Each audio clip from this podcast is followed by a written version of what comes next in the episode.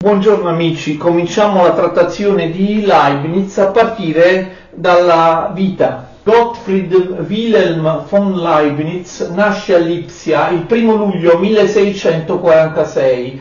La sua famiglia ha origini slave, suo padre Federico insegna diritto all'università, Leibniz viene educato come protestante, mostra un grande ingegno sin da quando è molto piccolo, tanto è vero che spende molto tempo durante l'infanzia nella lettura dei libri della biblioteca paterna, frequenta l'università Lipsia a Jena, si laurea in filosofia a Jena nel 1664 e poi in giurisprudenza ad Altdorf nel 1666. Tuttavia Leibniz non resterà nell'università, preferisce trasferirsi a Norimberga e iniziare una lunga carriera politica e diplomatica. Ben presto comincia a lavorare all'interno del principe elettore di Magonza nel 1670 gli viene affidato un importante incarico alla cancelleria. Si tratta dell'epoca in cui Luigi XIV di Francia cerca di conquistare i territori in Germania, minacciando l'indipendenza di molti stati tedeschi. Leibniz si dedica ottimamente a contrastare questa politica. Prima cerca di deviare le mire espansionistiche della Francia verso l'Egitto, poi si adopera più volte a favore dell'unione delle chiese, si intende la Chiesa Chiesa cattolica e le chiese protestanti.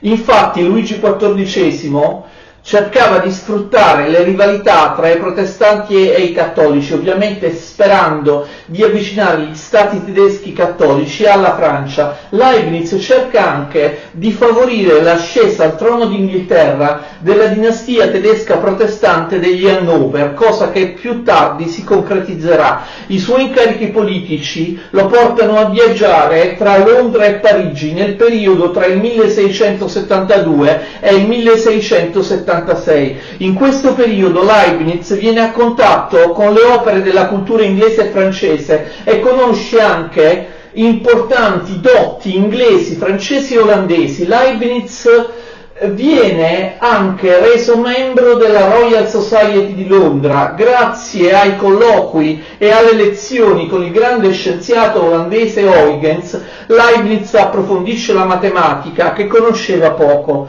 La fama arriva con la scoperta del calcolo infinitesimale che Leibniz divulgherà nel 1684, pur avendolo scoperto molto tempo prima, dopo la morte del suo protettore Boinenburg, Leibniz passa al servizio degli Hannover. Prima assume il ruolo di bibliotecario e in seguito ottiene la carica di consigliere di corte nel 1677. I suoi rapporti col principe di Hannover Giovanni Federico sono molto buoni perché il sovrano è una persona colta e illuminata che favorisce e finanzia le numerose iniziative culturali e diplomatiche di Leibniz. Leibniz continua a lavorare per favorire la pace religiosa in Germania, alcune sue iniziative in questo senso possono essere giudicate utopistiche. Inoltre Leibniz si sforza di far nascere anche in Germania un'accademia scientifica sul modello di quelle celebri esistenti in Francia e in Inghilterra. Il suo progetto più ambizioso, anche questo può essere considerato velleitario, utopistico, è la realizzazione di un'enciclopedia universale del sapere. Nel 1681 sale al trono un nuovo sovrano di Hannover, Ernesto Augusto, quest'ultimo non ha molta simpatia per Leibniz, Ernesto Augusto attribuisce a Leibniz un solo incarico che per il nostro filosofo sarà gravoso e che non riuscirà mai a portare a termine, l'incarico di scrivere la storia della dinastia di Brunswick-Lunenburg nel periodo che vede aggravarsi la crisi europea con nuove guerre di aggressione da parte di Luigi XIV nei confronti della Germania e il pericolosissimo assedio di Vienna da parte degli ottomani nel 1683, Leibniz intensifica inutilmente gli sforzi per l'unità tra i principi tedeschi. È singolare che Leibniz fosse considerato al di fuori della Germania uno dei più grandi studiosi del suo tempo, un genio universale, mentre Germania veniva molto sottovalutato, come si dice, nemo profeta in patria.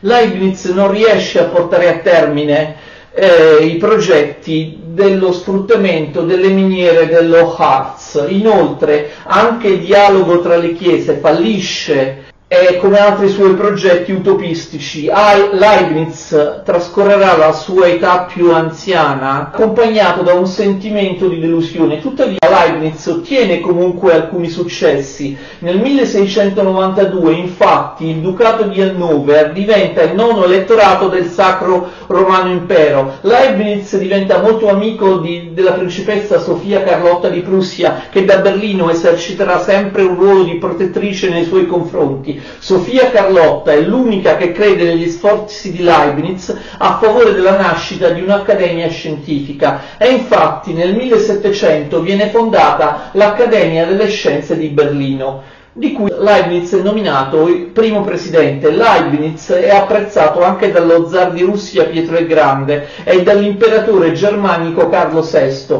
che lo vuole con lui a Vienna nel 1713 come consigliere privato. Gli ultimi anni di vita di Leibniz sono funestati dalle malattie e dalle ingiuste polemiche dei newtoniani inglesi che lo avevano accusato di plagio ai danni di Newton per il calcolo infinitesimale. Parleremo di questa vicenda in una successiva lezione. Quando Leibniz muore ad Hannover il 14 novembre del 1716, era stato dimenticato da tutti o quasi. Le opere di Leibniz sono molte, su tantissimi argomenti, alcuni suoi scritti rimasero inediti, o presentano un carattere frammentario e non conclusivo, sono l'espressione della personalità non sistematica, non dogmatica di questo grande autore tedesco. Inoltre molti scritti di Leibniz vanno valutati e studiati in parallelo con diverse sue lunghe lettere, infatti Leibniz espresse anche le sue idee nelle lettere, spesso indirizzate a destinatari famosi, quindi preferisco menzionare le opere di Leibniz di volta in volta man mano che procederemo nell'esame dei multiformi aspetti del suo pensiero nelle prossime nostre video lezioni. Preferisco qui piuttosto soffermarmi sulla singolarità e sull'eccezionalità del suo epistolario che, come ho detto, non ha solo un'importanza biografica. Leibniz ci ha lasciato un immenso carteggio eh, che può essere una via d'accesso privilegiata per immergersi nella sua personalità complessa e sfuggente. Le sue relazioni epistolari non riguardano soltanto studiosi, ma anche uomini politici, sovrani, ecclesiastici, missionari e tante altre tipologie di personaggi in tutta Europa. A partire dai vent'anni Leibniz scrisse non meno di 300 lettere all'anno, 15.000 di queste lettere ci sono rimaste. Naturalmente eh, la pratica epistolare era molto diffusa all'epoca, lo scambio epistolare si stava quasi sostituendo alla discussione nelle corti, ma ciò è, è una necessità se si pensa che i dotti abitavano in luoghi molto diversi e lontani tra loro, si stava costituendo la cosiddetta Repubblica delle Lettere. Queste conversazioni epistolari svolgevano anche un'importante funzione politica, si stava creando, sia pure a livello di elite, un'opinione pubblica destinata a rinsaldarsi ulteriormente durante il successivo illuminismo settecentesco.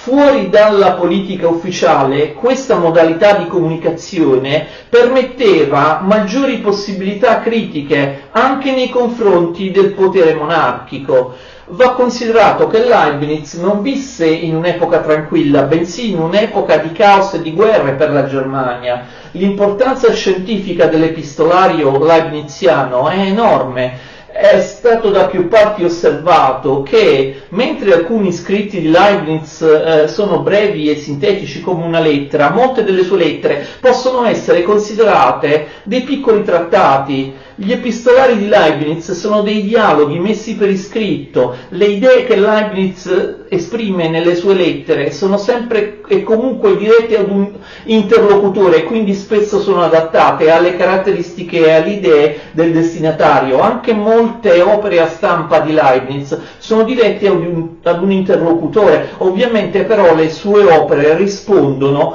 ad un interlocutore che ha esaurito tutto il suo discorso, invece le lettere rappresentano parti di un dialogo con un interlocutore che si svilupperà anche in base a interventi successivi. L'importanza del dialogo e del confronto con un interlocutore per Leibniz è talmente grande che in alcuni casi egli rinunciò a pubblicare alcuni scritti perché il suo interlocutore era venuto a mancare. È il caso, come vedremo, dei nuovi saggi sull'intelletto umano, il cui manoscritto venne realizzato a partire dalle lettere critiche che Leibniz indirizzava a Locke e che fu poi abbandonato dopo la morte di Locke, di questo grande filosofo inglese. Leibniz scrive sia in latino sia in francese.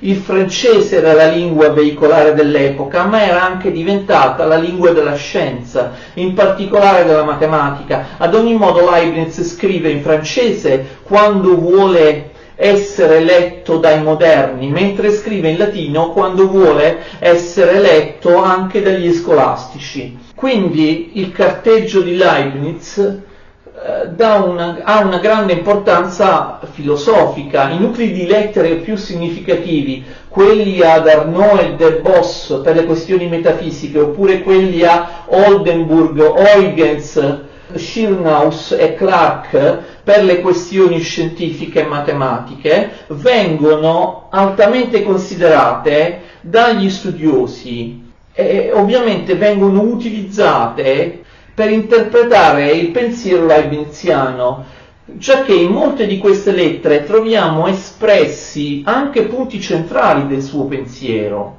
Naturalmente l'epistolario di Leibniz possiede anche un insostituibile valore biografico, inoltre le lettere di Leibniz hanno anche una finalità politica, politica e organizzativa testimoniano ovviamente gli sforzi impressionanti da parte di Leibniz per realizzare grandi progetti, i grandi progetti della sua vita, la creazione di un'accademia scientifica in Germania, è la realizzazione di una grande enciclopedia in cui fosse sintetizzato tutto il patrimonio di conoscenze dell'umanità al fine di suscitare ulteriori progressi scientifici. Sappiamo che solo il, il primo progetto andò in porto con l'Accademia delle Scienze di Berlino, mentre il progetto dell'enciclopedia a cui Leibniz dedicò un interessamento costante nel tempo, contattando tutti i dotti dell'epoca, andava ben al di là delle possibilità di Leibniz e avrebbe richiesto somme di denaro spropositate.